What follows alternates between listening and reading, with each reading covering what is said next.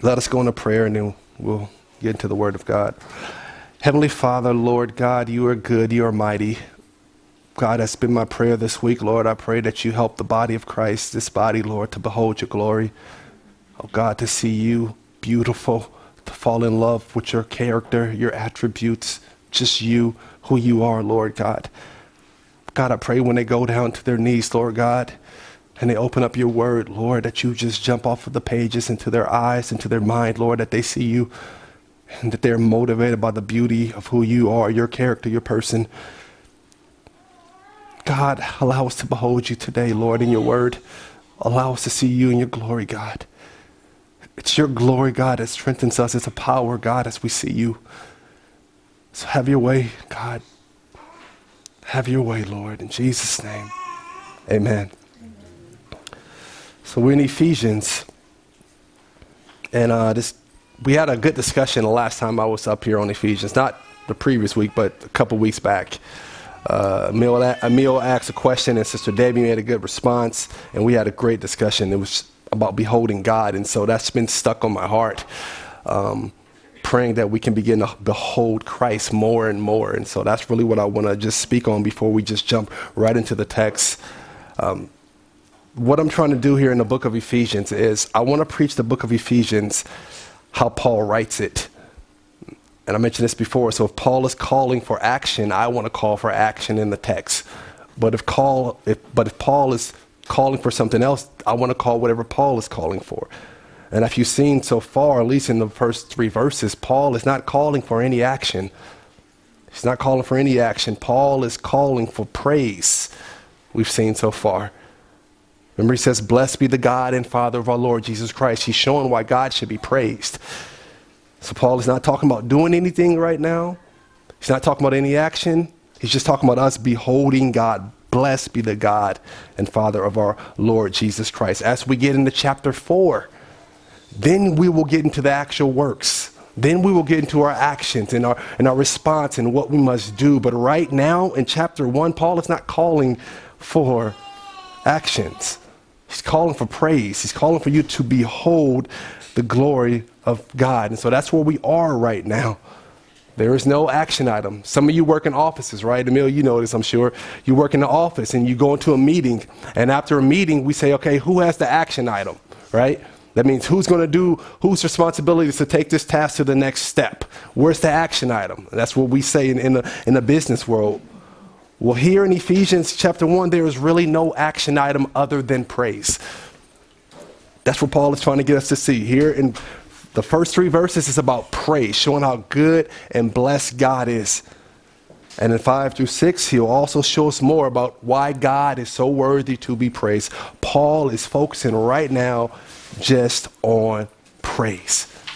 Not your works, not your actions, not your deeds your mind is focused on God and His glory. And so, th- since He's teaching us this way, that's the way I'm teaching it as well. And really, this is something, my brothers and sisters, that we have to start doing more and more when it comes to reading the scriptures. Because oftentimes, when we're reading the Bible, we go to the scripture and we're looking for the action or the work that we must do. We'll read the Bible and we're like, okay, this is saying I need to be a better husband, or this is saying I need to be a better wife, or this is saying that I, I need to be a better, better spouse, or I need to treat my kids or our friends better. But oftentimes in the Bible, the Word of God is just trying to get us to behold the glory of God. But yet we're kind of looking for an action item, we're looking for something to do. See, there's such a, a Pharisee in us, in a sense, we, we want a rule or we want a regulation. Tell, tell me what I must do. Give me an action that I must do. But Oftentimes in the scriptures, it's not telling you to do anything. It's describing Jesus, it's describing the glory of God, and it wants you to behold what God is doing. And one of those places that comes to mind um, is, for example, in John chapter 6. You remember in John chapter 6, Jesus feeds the multitude, right? He feeds a multitude. And the next day, the multitude, they're looking for Jesus all over the place. I told you this is a sermon in a sermon. We'll get to Ephesians, but I really want you to just focus on beholding right now.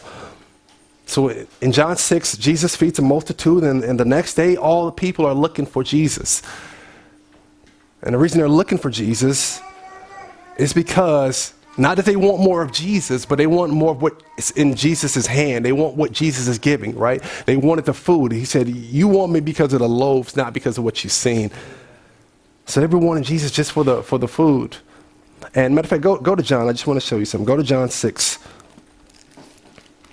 And I want to, I want to point out some things in this dialogue. John 6, 28. This is all a prep or prologue into what we'll eventually get into.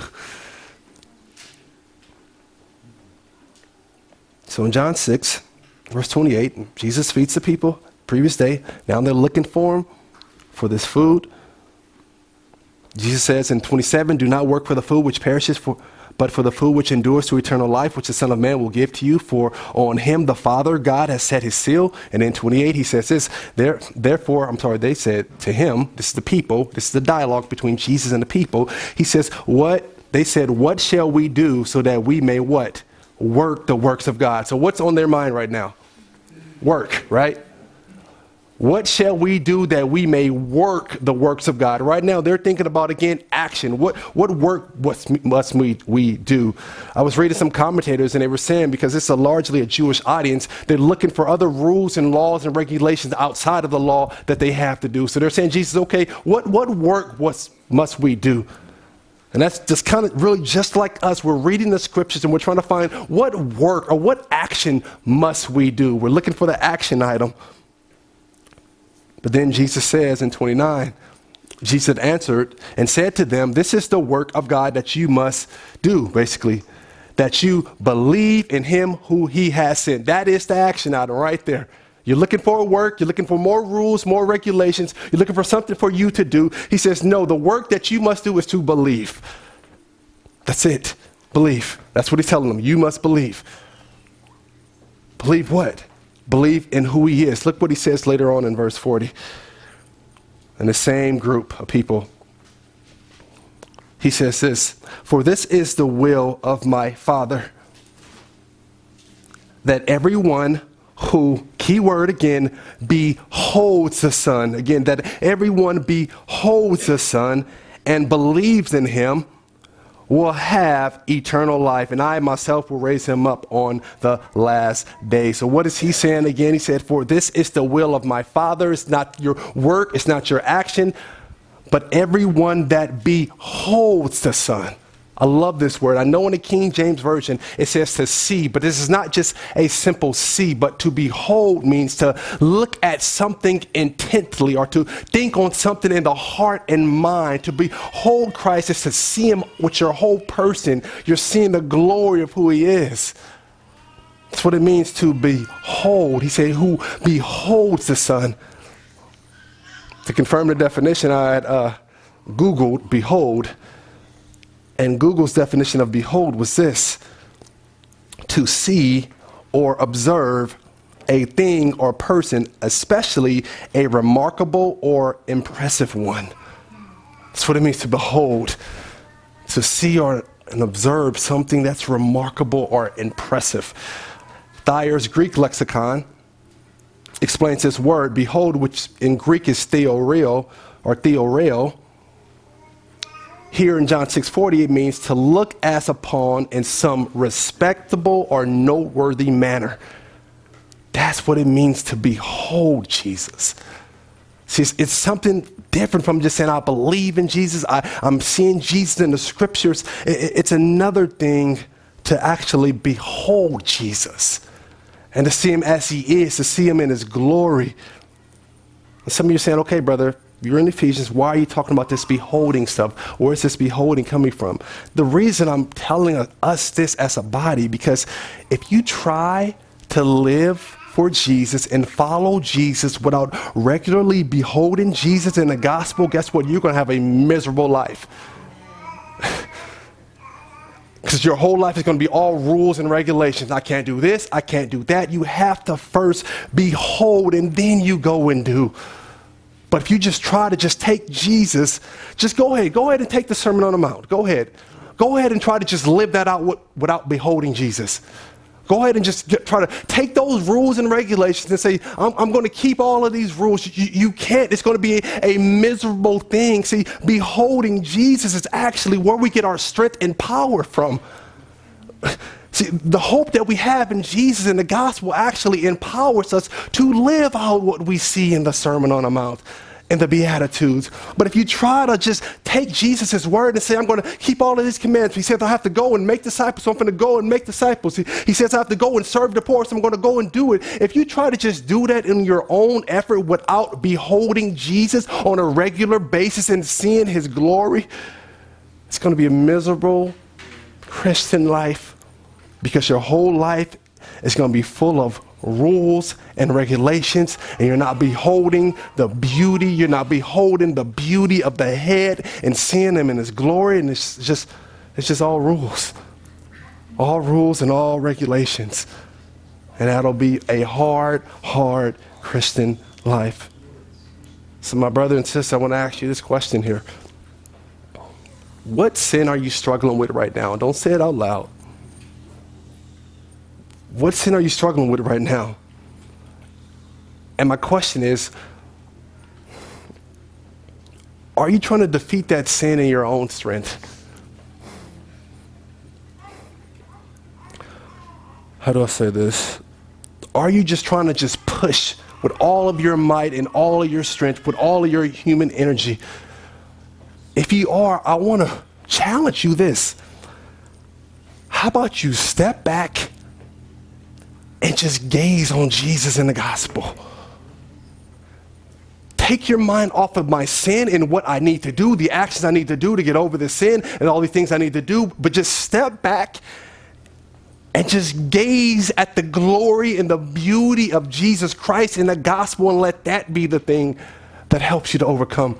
Because oftentimes we put so much focus on our sin and praying, God, I need to stop doing this action, I need to stop doing this thing. But how often do we step back and just say, I'm just going to gaze at Jesus in the gospel? I'm just going to gaze on my salvation. I'm just going to gaze on what he has done on the cross and how I was separated from God, but he has now made me one with the Lord and how I'm going to live forever with him eternally. How about you just step back and gaze at the gospel and take the attention off of your sin and just behold Jesus and who he is? Behold his holiness. Stop thinking about yours so much. Something about your actions so much, but step back and look at Jesus. Put your eyes on Him. We must behold Jesus in scripture. He who beholds the Son, to look at Him intently. That's something, brothers and sisters, you have to do if you're going to walk out and live this, this Christian life. And here's the secret, not a secret, but it's not a secret, it's in the scripture. But here's the truth. While I'm, I am telling you to behold God, I'm, told, I'm telling you to behold Jesus, the truth of the matter is it's really a sovereign work of God to help you actually to behold and see Christ. We, we have those moments where we're reading and God allows us to just behold and see the glory of God. And it's really His work. We're responsible for the diligence. We're responsible for making the time in prayer. We're responsible for getting in our word. We're responsible for separating ourselves so we can go in our prayer closet and pursue God. But ultimately, ultimately, it's God's sovereign work to reveal and to show his glory. So that should be our prayer. As we go in the scriptures, your prayer should be God, help me to just behold you. Help me to behold you and see you in your glory and, and see you for who you are and not just what I'm reading in the scriptures. But God, help me to see you in flesh and blood. Help me to see you in 3D in, in the clear. Let, let me see you, Lord God. Help me to see your glory. That has to be our prayer. And God, in His sovereign will, He will show Himself, but at His time and at His place, at whenever He chooses to do that. So go ahead, be diligent but understand, and we'll look at this later in Ephesians where Paul says his prayer for them that they will grow in the wisdom and knowledge of God. Like that's part of the prayer that God opens up and shows them. He prays about that. Why? Because we can't just make it happen. We can't just go and see glory. God actually does the work. We do the diligent part. And we go and put ourselves in that position where He does show us His glory. And God, one of the things He's done for me this week, and this just one more text I want to show you before we get into Ephesians He's helped me just to see the glory of, of Matthew 20, 28. I, I just want to kind of go over it with you and show you what God's just showing me in that. Um, Matthew 20, 28, it's the place where Jesus, he's um, with the disciples, and you have the sons of Zebedee, the mother of the sons of Zebedee. She comes to Jesus, and this is where people say there's no comedy in the Bible, but I believe if you look at it right, you can see things that are really funny in a sense. And hear me out before you say, What are you talking about, Jerome? You have the sons of Zebedee, the mother, she comes to Jesus, and she tells Jesus, or she asks Jesus this question. She says, um, she wants her both her sons to sit one at Jesus' right hand and one at his left hand in his kingdom. Right? This is the mother. She's coming to Jesus. Jesus, can one of my can my boys sit on your right hand and on your left hand? And when the disciples hear it, this is where to me this is funny. When the disciples hear it, the scripture says that the disciples became indignant with the two brothers. Now, the reason I think this is hilarious because the two brothers didn't ask Jesus this question. It was their mama, right? It, it, was their mom. And so when I, when I see this, I just think about the disciples like, man, go get your mom. Like, why is your mom always tripping? Why is she, why is she doing that? So they're mad at the two brothers for something that her, their mom said, right? So I just think that's hilarious because I've seen that where, like, man, go get your mom. Why is your mom always acting out or acting crazy sometimes? And so that's what's happening here with the disciples. They're like, dude, what's up with your mom? So they're mad at the two brothers for something that their mom said. And so, uh, so they're mad about that. And Jesus, they get onto the, the topic of greatness. And, and Jesus says in this discussion, because remember, she wants them to be great. Jesus tells the disciples that to be great among a group of people, the person or the person that's going to be great is the person that's serving, right? That's what Jesus says in here. And then he says this glorious statement here. Let me get here real quick for you. I'm not even there. Matthew 20. He says this glorious statement in, in Matthew 20, 28. Talking about greatness, because remember, they want to know how to be great. Jesus says to be great, you have to serve, you have to be a servant. But then he says this statement here. I'll start in 27 or 6, 26. It is not this way among you, but whoever wishes to become great among you shall be your servant. And whoever wishes to be first among you shall be your slave. Just as the Son of Man did not come to be served, but what? But to serve and to give his life as a ransom, what? For many. I've read that verse a ton of times, right? Just like some of you, but it was the other week where God allowed me to just behold this verse and to see the glory of it. Because do you really realize this, what Jesus is saying here? This is Jesus, God in the flesh. This is the one who actually created the earth. This is what John 1 3 says that all things came into being through Jesus. Colossians 1 16 says that all things were created through him. This same Jesus who created the earth said he came to earth to what? Serve to serve, which, which fits right in with Philippians 2, where, where it says that Jesus took upon the form of a bondservant. See, I, I think about like Greek mythology. When you look at many of their gods in Greek mythology and all of those mythological gods, gods with a Lord G and goddesses, they came from the mind of men. And so those gods were really like men. They had men's cravings. So many of those gods had the same sinful cravings as we had. Many of those gods craved for like desire for, for money, for sexual pleasures, for, for power. They were gods made in men's own image. That's why those gods look just like men.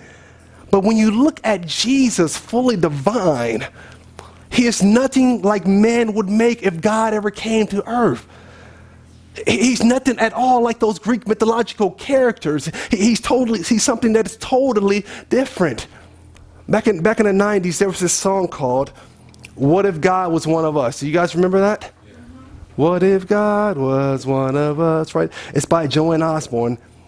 And as I was reading this text, I'm thinking about that. It's not what if God was one of us, but God did become like one of us. But when he became like one of us, he guess what? He didn't become prideful like one of us. He didn't seek power of this world like one of us. He didn't seek the earthly presence of this world like one of us. See, he became obedient to the Father like none of us. See, he did become like one of us. But in one sense, he came like none of us because he was he lived the life of perfect obedience to the Father. See, this this this blows me away that this is the God that we serve. He left heaven to come down here to be a servant, to live a life of perfect obedience to the Father. And one of his objectives from verse 28, he says, outside of servant, was to give his life as a ransom for many which means that Jesus Christ came to earth to die. That's, that's part of the reasons he came to earth to die so that you and I might live. And you're saying, Brother Jerome, you're just preaching the gospel. Yes, this is the gospel. This is what Paul did to the churches all the time. You, the gospel is not something you just know when you first become a Christian, but it's something that is repeated and that you dwell on and think on. But yes, that is what Jesus came to do. That's part of his mission.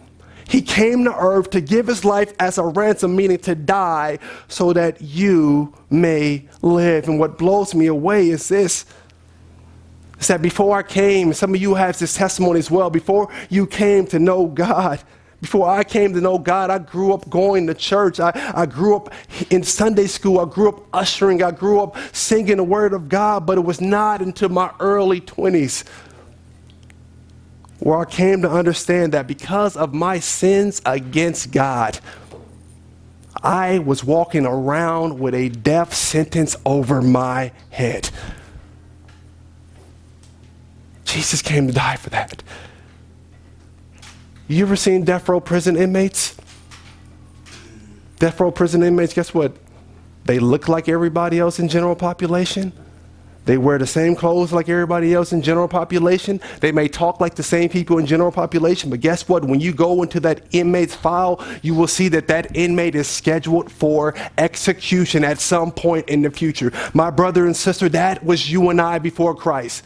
Yes, we looked like everybody else. We moved like everybody else. We had jobs like everybody else, but just like everybody else, if you go and you looked into our file, you will see that because of our sin and rebellion against God, that you and I had a scheduled date of execution because of our sins. This is all of us, every person in here. And that is why Jesus came to die. That is one of the missions and objective of him coming to earth to give his life as a ransom so that he would take on your death sentence, so that he would take on your penalty. That's, that's the God in here that we serve. That's the gospel. I know you heard it over and over, but I'm praying that God allows you to not just hear it, but to behold it pray that God allows you to behold his gospel and his son, Jesus Christ, more and more in your life to where you see these scriptures that you read, where you read the gospel before, but when you see it now, that your eyes become even more open and you are more passionately in love with Jesus. My church, the church of God, please pray this, my brothers and sisters, to see the glory of God to understand that you had this death sentence on your head. He gave his life so that you can now live. And not just live as people, but so that you can now live as sons and daughters of God. I just had a big statement, sons and daughters of God, which takes us to Ephesians now. Now we can get to Ephesians. I, I want to show you this big statement of being a son or daughter of God which is where we'll spend the rest of our time today. Again, I said all that to say I just, I'm praying, my prayer for you is the pray to ask God to help you to behold Him, to not just see Him in the scripture, but to behold Him, to look at Him intently, and to see Him. So now we're back in our, in our, in our text. So that was a mini sermon in a sermon, as I, as I mentioned. So we are, today we'll be looking at Ephesians 5 to 6. we looked at for the previous week. But what I want to do for our reading and our time, I want us to kind of go back over 1 through 6. Or I'm going to read 1 through 6 and then we'll look at it. So I'm going to just read it briefly again because we haven't read it in a while. Paul, an apostle of Christ Jesus by the will of God, to the saints who are at Ephesus and who are faithful in Christ Jesus, grace to you and peace from God our Father and the Lord Jesus Christ. Blessed be the God and Father of our Lord Jesus Christ, who has blessed us with every spiritual blessing in the heavenly places in Christ, just as he chose us in him before the foundation of the world, that we would be holy and blameless before him. In love, he predestined us to the to adoption as sons through Jesus Christ to himself, according to the kind intention of his will, to the praise of the glory of his grace, which he freely bestowed on us in the beloved. So, a couple weeks ago, we looked at verse 4, and we looked at how from the foundation of the world, God has chosen us to be holy and blameless before Him, right? That's what we looked at in verse 4. God accomplishes our work of sanctification, right? That's what we came to see. Remember, our sanctification is right now and it's in the future. God accomplished our right now sanctification. So, because you are in Jesus Christ right now, you stand holy and blameless before the Father. That is your position. It is one of holy and blameless right now. But yet, we also looked at how there's a day to day sanctification, right?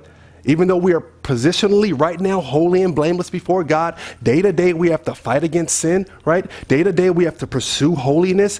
Day to day we have to pursue righteousness. That's our not yet of our sanctification. That's that's what we looked at uh, the previous week. Now, as we go from verse four to five and six, the Apostle Paul is going to go from our sanctification status, this is important, he's going to go from our sanctification status to our relation status, our familiar status with God. So he's going to go again from our sanctification status, which is verse 4. He's talking about how holy we are because of Christ. And in verse 5 and 6, he's going to transition from that to our relation to God, to our relation to God. And what I mean by relation is this. If some of you have kids, you know this. When you have kids and you got to sign them up, that paper always says this What is your what?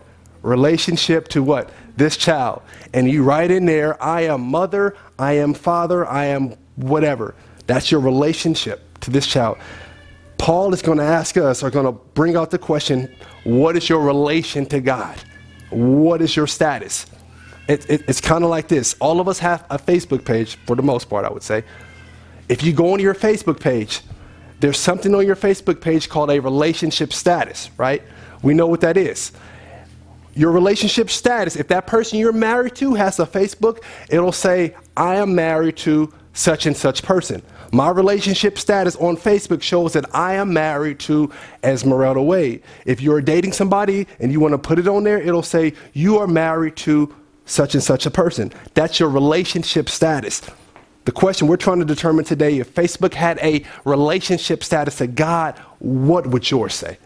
That's ultimately what I'm, what I'm trying to get at. What, what would your status say?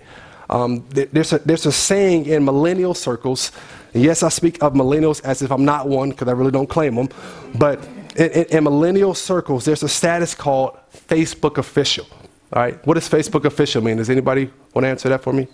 When it's like legit. When, yeah, right. Facebook official means when your status is when you're dating somebody and you're going public with it and it's showing your status of now I'm truly in a relationship with this person. So when Oleg married Linda, he changed his status to I am married to Linda. Now he's Facebook official. That's his relation status, right? So my question is if Facebook had a status when it came to your relation to God, what would that show? What would that status be? And you answer this question by answering this, or you find that answer by answering this question Who do you believe Jesus is? Do you believe that Jesus is the Son of God? Do you believe that Jesus Christ came and died for your sins? Do you believe that you can only be reconciled to God not through your works, but only through faith alone in Him? Do you believe that Jesus lived a holy and perfect and blameless life? When you can answer that right or in the affirmative, your Facebook status would be son or daughter of God. That would be your status because of your relationship to Christ. But if you answer that in the negative, the Bible would describe your relation status to God as this a child of wrath. Ephesians 2 3. That's how the Bible would describe you because you have no relationship with Christ. It would describe you as a stranger, Ephesians 2 12, or it may even be a blank there. It would describe you as a child of the devil.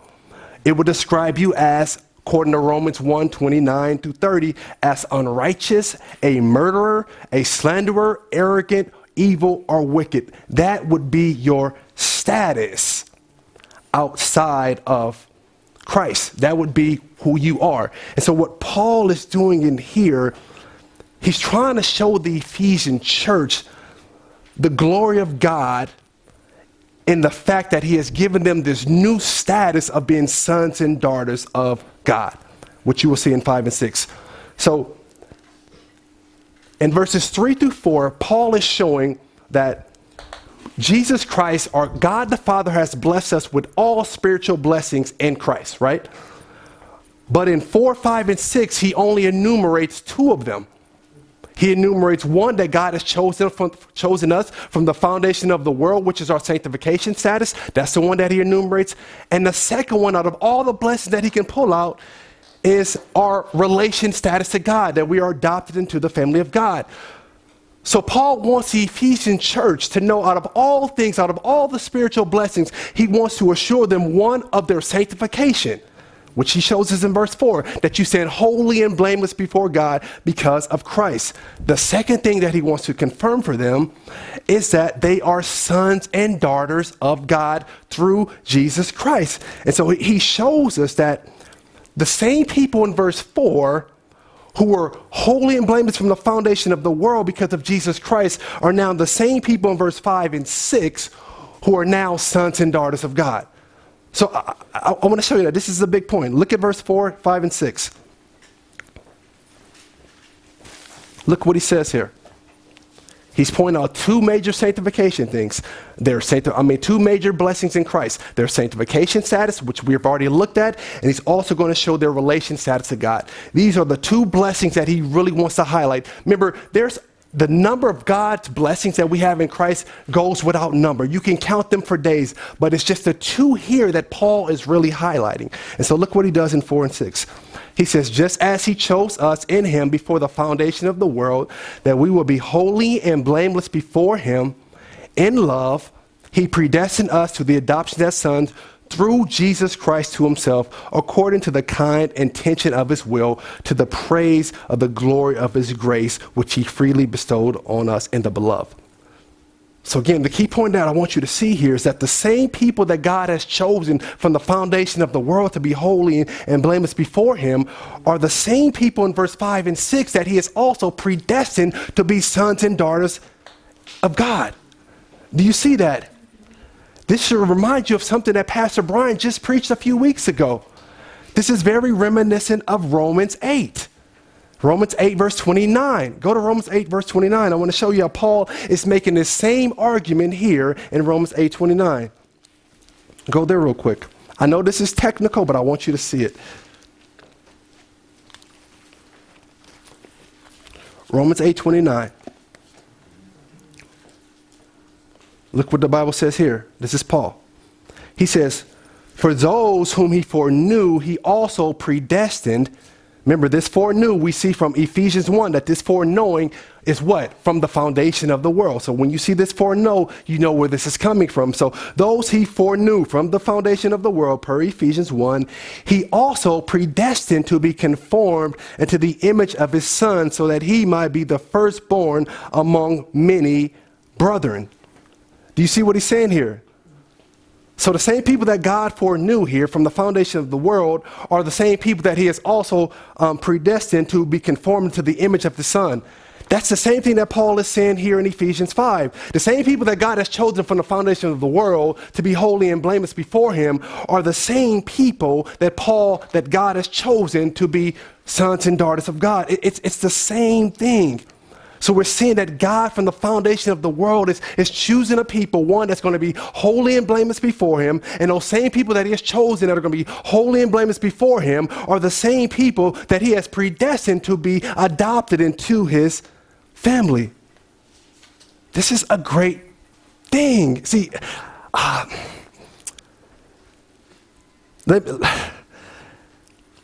this is this is so. I'm, I'm trying to put this together because this this is so big and huge what Paul is saying here. Let me maybe back up to what he's saying here. 'Cause I, I really five and six, you really have to see why this is such a big deal that Paul is saying that you have been adopted into the family of God. You really have to get this to understand that when you say you are a child or daughter of God, it is not a minor thing, but it is a major thing. But l- let me back up. Maybe I can explain it this way. In verse 4, to be holy and blameless before God, right, is something that we should all desire. Would you say as believers, right? We all want to stand before God righteous. We all want to stand before God holy and blameless. We don't want our garments to be dirty, right?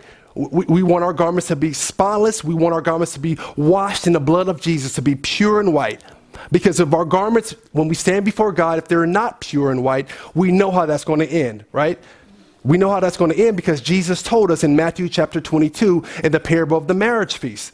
Do you remember that parable? In the parable of the marriage feast, the person or the gentleman that didn't have the right garment on, what happened to that person if you remember that parable? Jesus called his servants around him to bind that man hand and feet, to wrap them up, and to throw them into outer darkness. And he said, Where there'll be weeping and gnashing of teeth, right? So it matters what you will be wearing on the day of judgment, right? It matters that you are wearing the, the righteousness of Christ. And so we should rejoice that because of Jesus, we stand holy and blameless before God. But here's the thing to stand holy and blameless before God, while it is a great thing and it is something that we should really cherish, it is not something that is exclusively shared by humans or image bearers. Do you get what I'm saying here? It is not something that is exclusive to humans or image bearers. Why? Because we understand that God's elect angels, right? That stand in his presence. They stand before him holy and blameless, right? That's why they can stand in his presence. We look at Revelation, you have the living creatures, right? Those living creatures stand before Jesus. They stand before the Lamb. They stand before the throne and they say, Holy, holy, holy. You have the seraphim, right? That flies around. Remember, you, you can't be in God's presence unless you are holy. You don't have a spot on you. But so we have seraphim that they actually fly around. They, what they, they talk about the holiness of God. And you have, uh, what's the other one? Seraphim. You have the, uh, it's another creature I'm thinking about. Um, Ah, I can't think of it. I didn't write them down. But you have the seraphim, you have the living creatures. All of them have this holy and blameless status. So you are not in an exclusive club to be holy and blameless because there are other heavenly creatures that have this. But guess what? Other heavenly creatures are not sons and daughters. See, by being a son and daughter of God, now you are an exclusive club. You are in an exclusive club with Jesus Christ all those other statuses you may share with the angels. But to be a son and daughter of God, this is something that you share exclusively with Christ. That's why to be a son or daughter of God is a great thing. That is why Paul is making this point. Out of all the blessings that he can enumerate, he brings out the fact that you are adopted into the family of God through Jesus Christ. Why? Because that is an exclusive status that is only obtained through Jesus Christ. All the other heavenly creatures, they don't have this status. We are the heirs with Christ. Think about 1 Corinthians chapter uh, 6, verse 3. Paul tells the Corinthians that we will judge angels. You look at um, Hebrews chapter 1, verse 14, we see that the angels, the Bible says this about them, that they are all ministering spirits sent out to render service for the sake of those who will inherit salvation. So the, the angels, their responsibility is to be these servants for us, who, who we, the people that would inherit salvation. So again, we have this elevated status even above the angels as sons and daughters of God.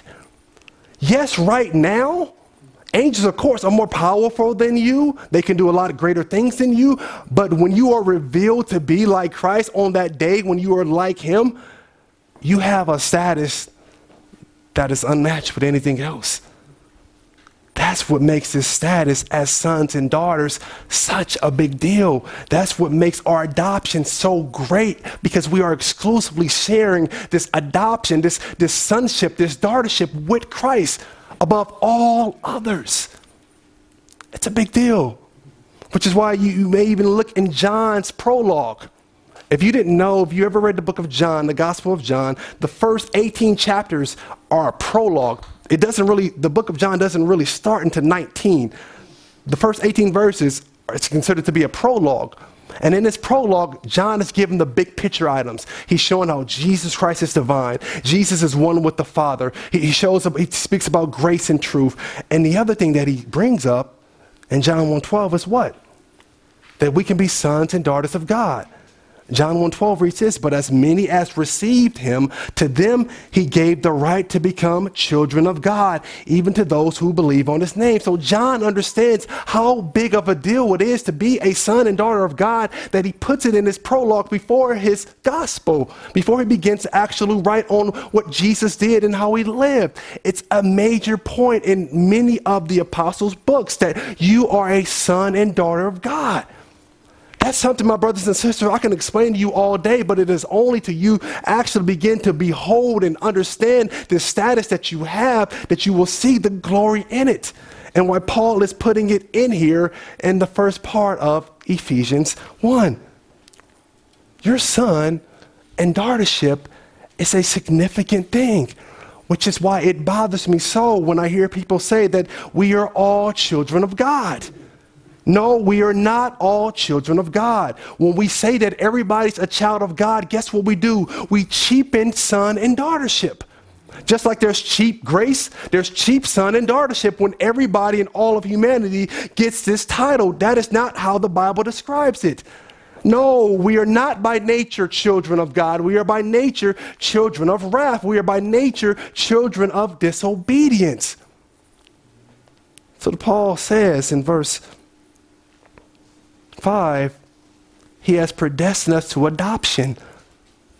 That's why we are adopted into the family of God, because we are not naturally children of God. Veronica can't adopt Emma. Why? Because Emma's her natural born child. Esmeralda can't adopt Nehemiah. Why? Because Nehemiah is her natural born child. You only adopt people who are not naturally born to you. And that is why Paul is using the word adoption, because naturally we are not God's children. Naturally we are enemies of God. But it is through Christ that we get adopted into the family of God. So that's what adoption. Adoption points out that we're fallen. That's why we have to get adopted into the family of God, my brothers and sisters. And this is the beauty of this text here that you and I, these fallen people, these people who have rebelled against Christ, Paul is saying here that we get to be adopted into the family of God, but he doesn't just say that we are adopted into the family of God. My text starts with, in love, he has predestined you to adoption. In love, he has predestined you to adoption according to the kind intention of his will. So people, this, what Paul is saying here. He's saying that it was God's kind intention of his will to love you by adopting you into his family. Do you see how this is a display of God's love? By God adopting you to his family, he's saying, I'm being loving to you. By God predestining your adoption, that's God's way of being loving it's kind of like this. Romans 5a talks about um, how god demonstrates his love towards us and that while we were yet sinner he died for us right? That's god demonstrating or showing his love towards us. The same thing in john 3.16 for god so loved the world right? God is showing or demonstrating his love by sending his son. But here we find that god is demonstrating or showing his love by adopting and predestining you into his family God said, that's loving. And it's so loving that we see John saying the same thing in 1 John. Look at 1 John 3 1. Turn to 1 John 3 1.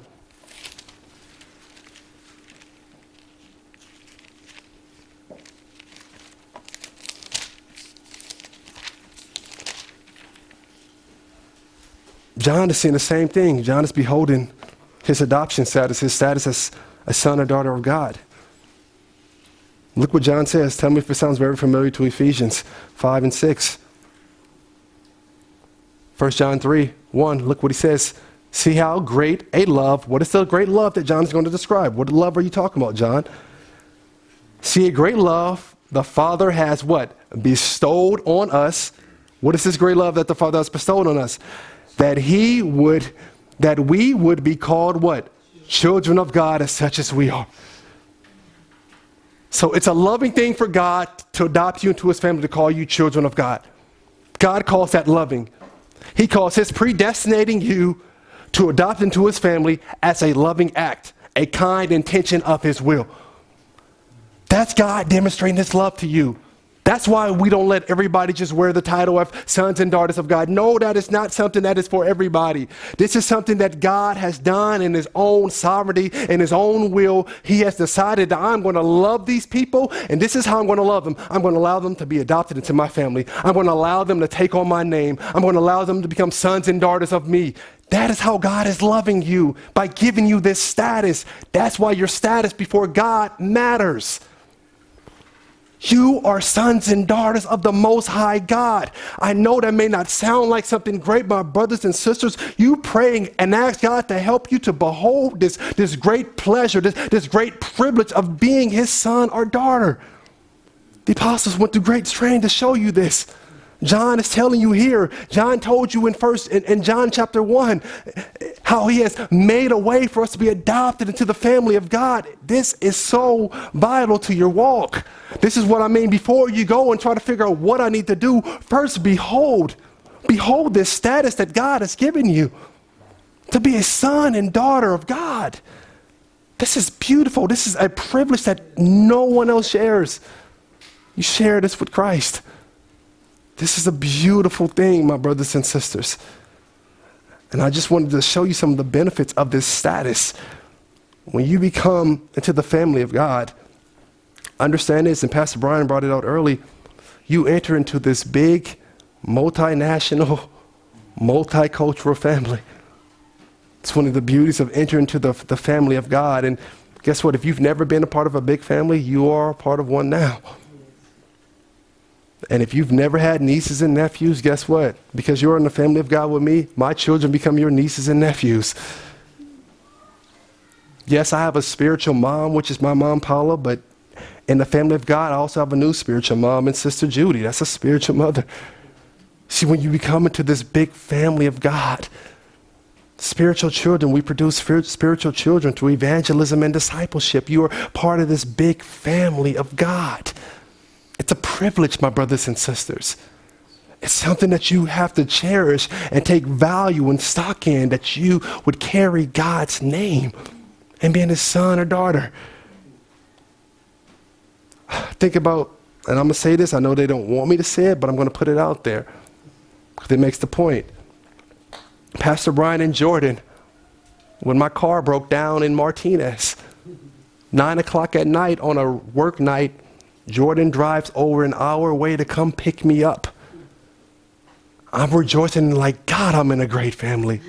See, that's, that's, that's the family of God. These, these, are, these are part of the, the benefits and the privileges of being in the family of God. My car goes down. Pastor Brian says, Here's my car. Not only that, Brother Anthony said, Hey, I got a car. See, that's being in the family. I'm like, I'm in a great family of God. See, these are the right down benefits of being in his family, being adopted into the family of God. He has his family to take care of the others. So that's one of the benefits of being, I guess you would say that's more of the practical nominal. We're not getting to the spiritual, we can. But one of the other benefits of being adopted into the family of God is when I'm going through the struggles of life, because I am adopted into the family of God, I can call out to my Father, Abba. Why? Because the Spirit of Christ now lives in me. See, it's a difference from when you call out to a complete stranger versus when you're calling out to your parents, right?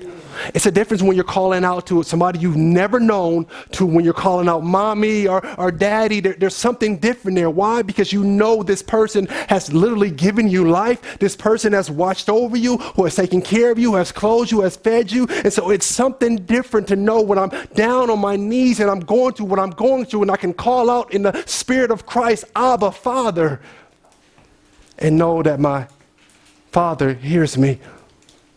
There's a comfort that comes from knowing that I'm a child of God and, I'm, and I have the ear of my Father. That's one of the benefits. You often hear people will say that, that don't know God. They'll say that when I'm, when I'm praying and I'm asking God for something, it feels like I'm, I'm talking to the air, I'm speaking to the air, and the truth of the matter is, you are.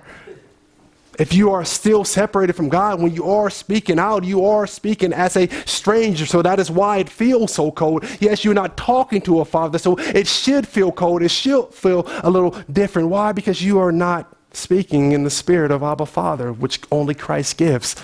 So, of course, when you go down on your knees and you've never known God and it feels cold, like you're just speaking to the ceiling, you don't have the spirit of Abba Father in you. You don't have the, the spirit of Christ but we do. So when we go down to our knees, we know we're not calling out to a stranger. We're calling out to someone who's already demonstrated his love on the cross, who's, all, who's already showed us grace all throughout our life. And so now when we go to our knees, we can speak to Father, and that provides a comfort there. So Paul, back to Ephesians.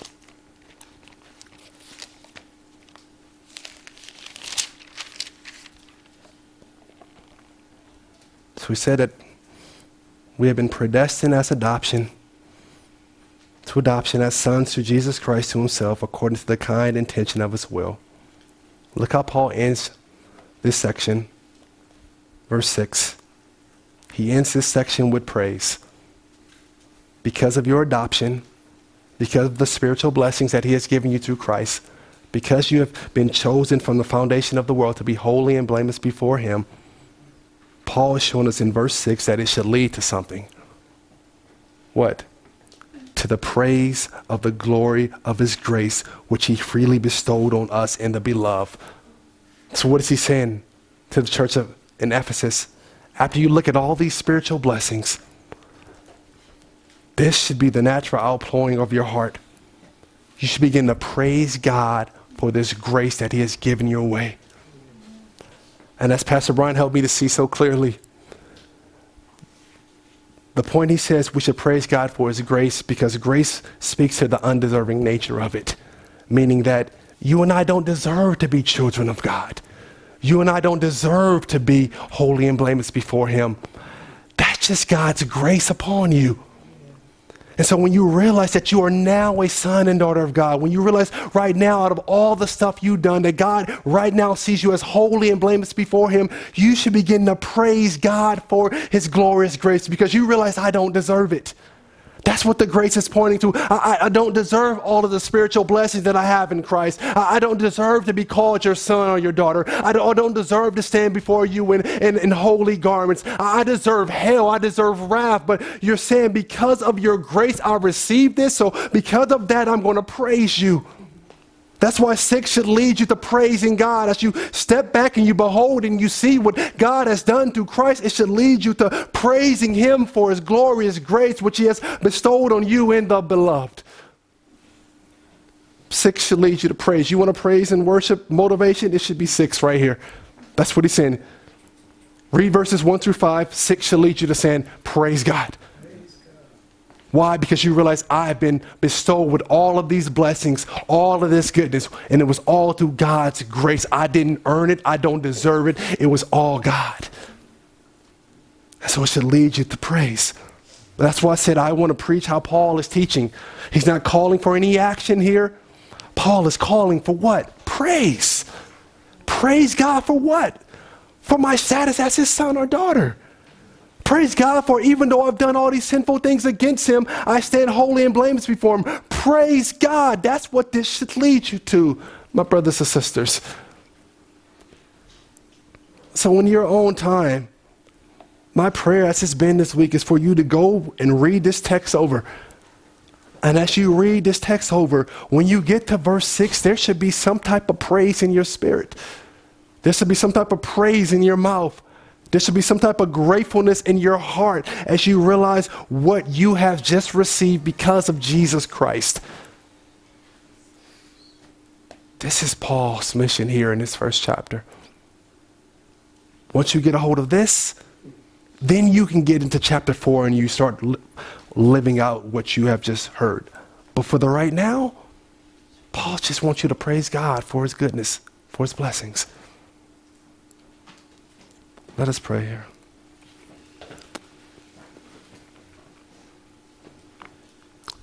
Heavenly Father, we thank you for your blessings, your goodness upon us.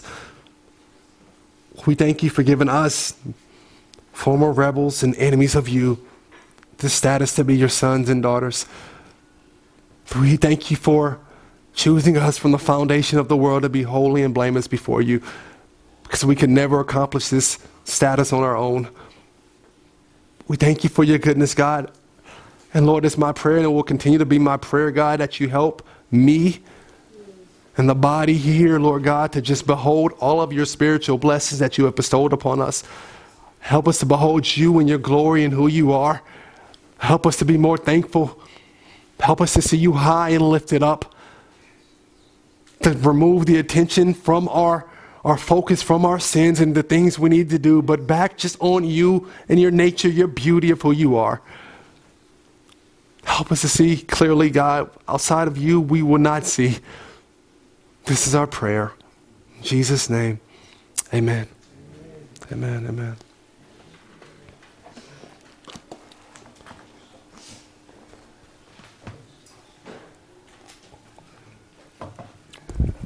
So, my brothers and sisters, I, that's really my prayer. It's just that you go home and pray and ask Him to help you open up the text and to see glory in it. Um, and not that you just read a word, but that you see glory. Just think about this. It was the kind intention of His will to love you by predestining you to the adoption of sons and daughters. Allow that to just stick in your mind, your brain. It's God demonstrating His love for you by making you a son or daughter. Amen.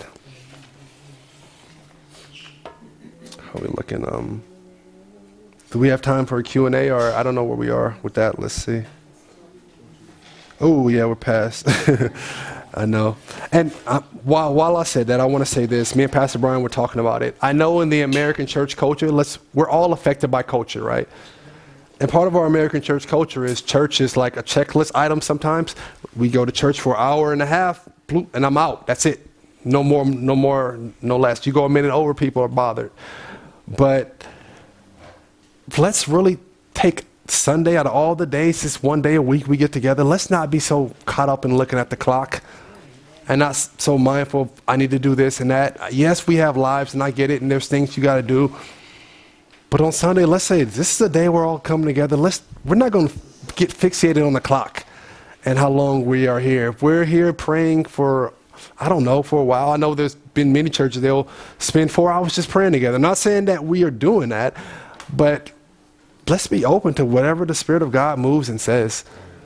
So um, I just want to put that because I know we're all accustomed to, right, to doing things in a certain time. Um, and we want to stick to structure. We don't want to just loosely do things, but if God al- speaks and says, well, we need to stay longer, then let's stay longer. Amen? All right. Anybody have any final comments?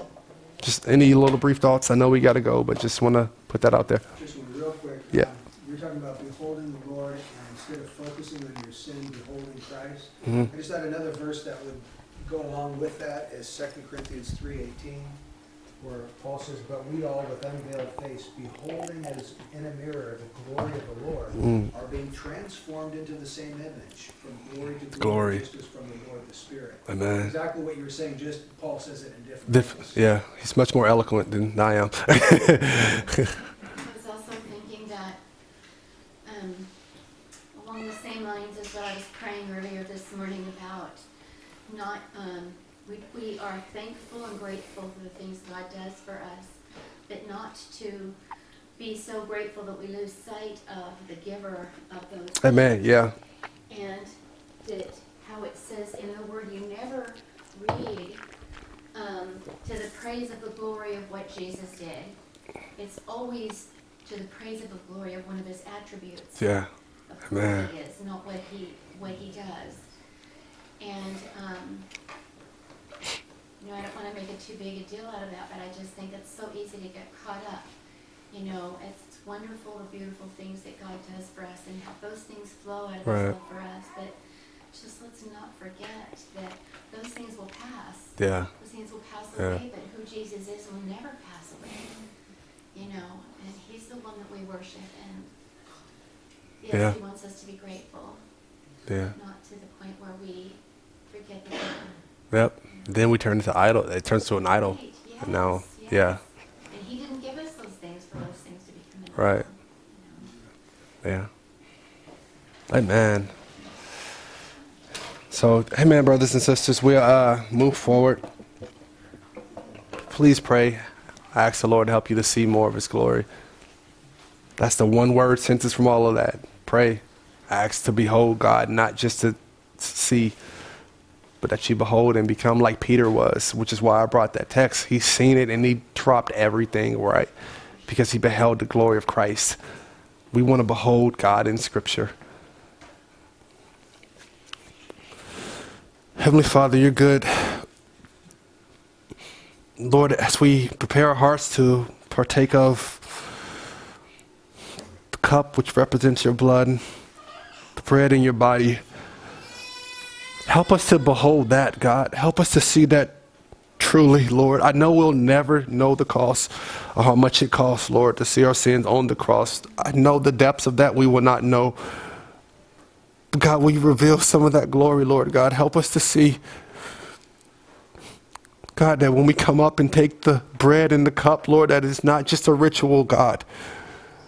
Oh, Lord, that we behold and understand what our fate was before ever touching that cup and that bread and where our fate is now when we grab it, Lord. May we be mindful of what you have done, Jesus. The blood that was shed, separation you, Christ, from the Father. Coming here in the DNA, living the life, a perfect life. Lord, help us to be mindful and behold that. To be thankful when we put that cup to our lips and that bread in our mouth. That you are true bread, that you are true drink,